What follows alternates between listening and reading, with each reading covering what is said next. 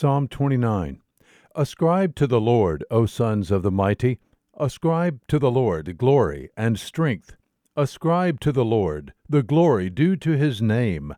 Worship the Lord in holy array. The voice of the Lord is upon the waters.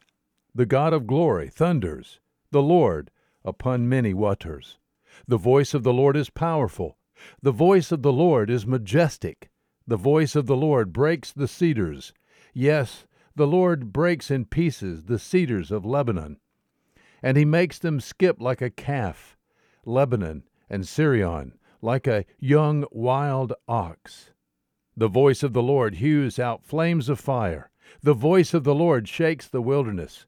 The Lord shakes the wilderness of Kadesh. The voice of the Lord makes the deer to calve, and strips the forests bare.